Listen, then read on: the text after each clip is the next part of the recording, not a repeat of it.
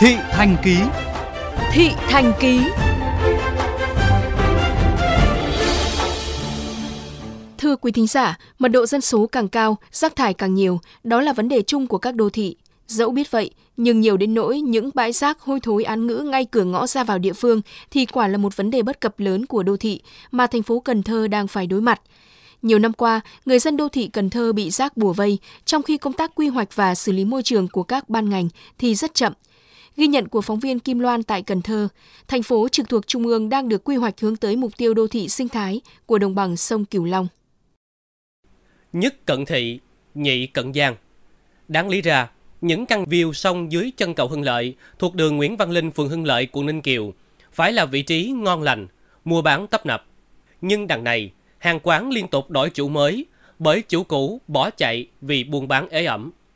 Nguyên nhân do tồn tại bãi tập kết rác to đùng, ôi thối kéo dài nhiều năm nay tại cửa ngõ đi vào trung tâm.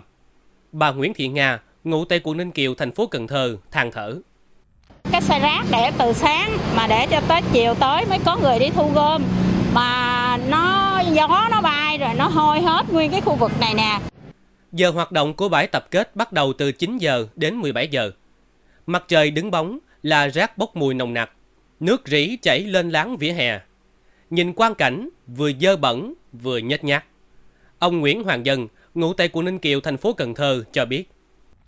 Nó rất nguy hiểm và nó không an toàn cho người dân khi lưu thông trên con đường này. Nhất là cái con đường lớn như vậy mà, mà con đường đẹp như vậy mà để mà xe ghét đổ đậu rất là phản cảm, rất là mất, mất mỹ quan.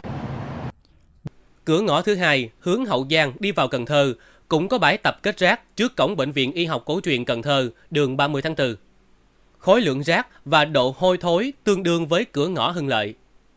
Số liệu được lấy từ Phòng Tài nguyên và Môi trường quận Ninh Kiều. Hiện nay, lượng rác thải của riêng quận là 300 tấn một ngày đêm. Trước đây, quận có 25 điểm tập kết rác, mà đại đa số đều nằm ngoài lòng đường, vỉa hè. Về nguyên tắc là không đảm bảo vệ sinh môi trường và an toàn giao thông. Năm 2022, quận đã cắt giảm 14 điểm, còn lại 11 điểm tập kết phải gồng gánh hàng trăm tấn rác mỗi ngày. Theo ông Nguyễn Việt Cường, trưởng phòng tài nguyên môi trường quận Ninh Kiều, bãi tập kết rác tại hai cửa ngõ chỉ là tạm thời.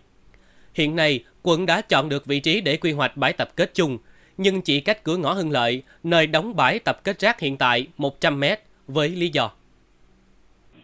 Ừ, điểm đó là điểm chính tại ở đó là thứ nhất là cái cái cái đất công mà đất do nhà nước quản lý thì nó khoảng là gần 10.000 lận tức là cách khoảng năm bảy chục thước gì đó thì không có nhà người dân ở đó cho nên cái việc làm điểm tập kết thì nó thuận lợi hơn. Với cái thứ hai là nó khuất cho nên là nó cũng không có ờ, gây ảnh hưởng tới ai. Thì ai mà để cho nó vừa mất mỹ quan mà vừa không đảm bảo an toàn giao thông nhưng mà cái này là lịch sử để lại cho nên hiện nay mình cũng đang xử lý thôi chứ mình cũng đâu có muốn. Rồi đó là trong tháng 2 hoặc đầu tháng 3 thì mình sẽ xử lý cho nó xong hết luôn.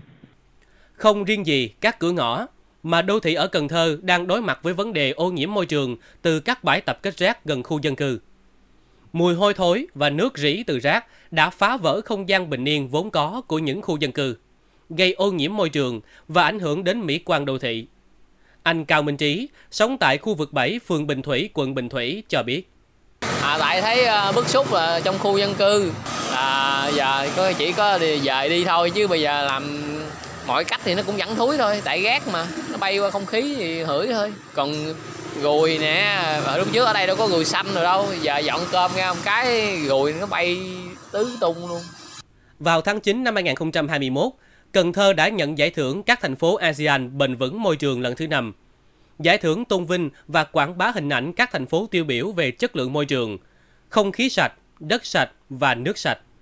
Để nhận được giải thưởng này, thành phố đã áp dụng có hiệu quả nhiều mô hình cải thiện môi trường xanh sạch đẹp như xây dựng nhà máy xử lý rác đạt tiêu chuẩn môi trường, các mô hình phường sạch rác, nỗ lực tìm giải pháp để quản lý, khai thác và sử dụng có hiệu quả nguồn nước sạch.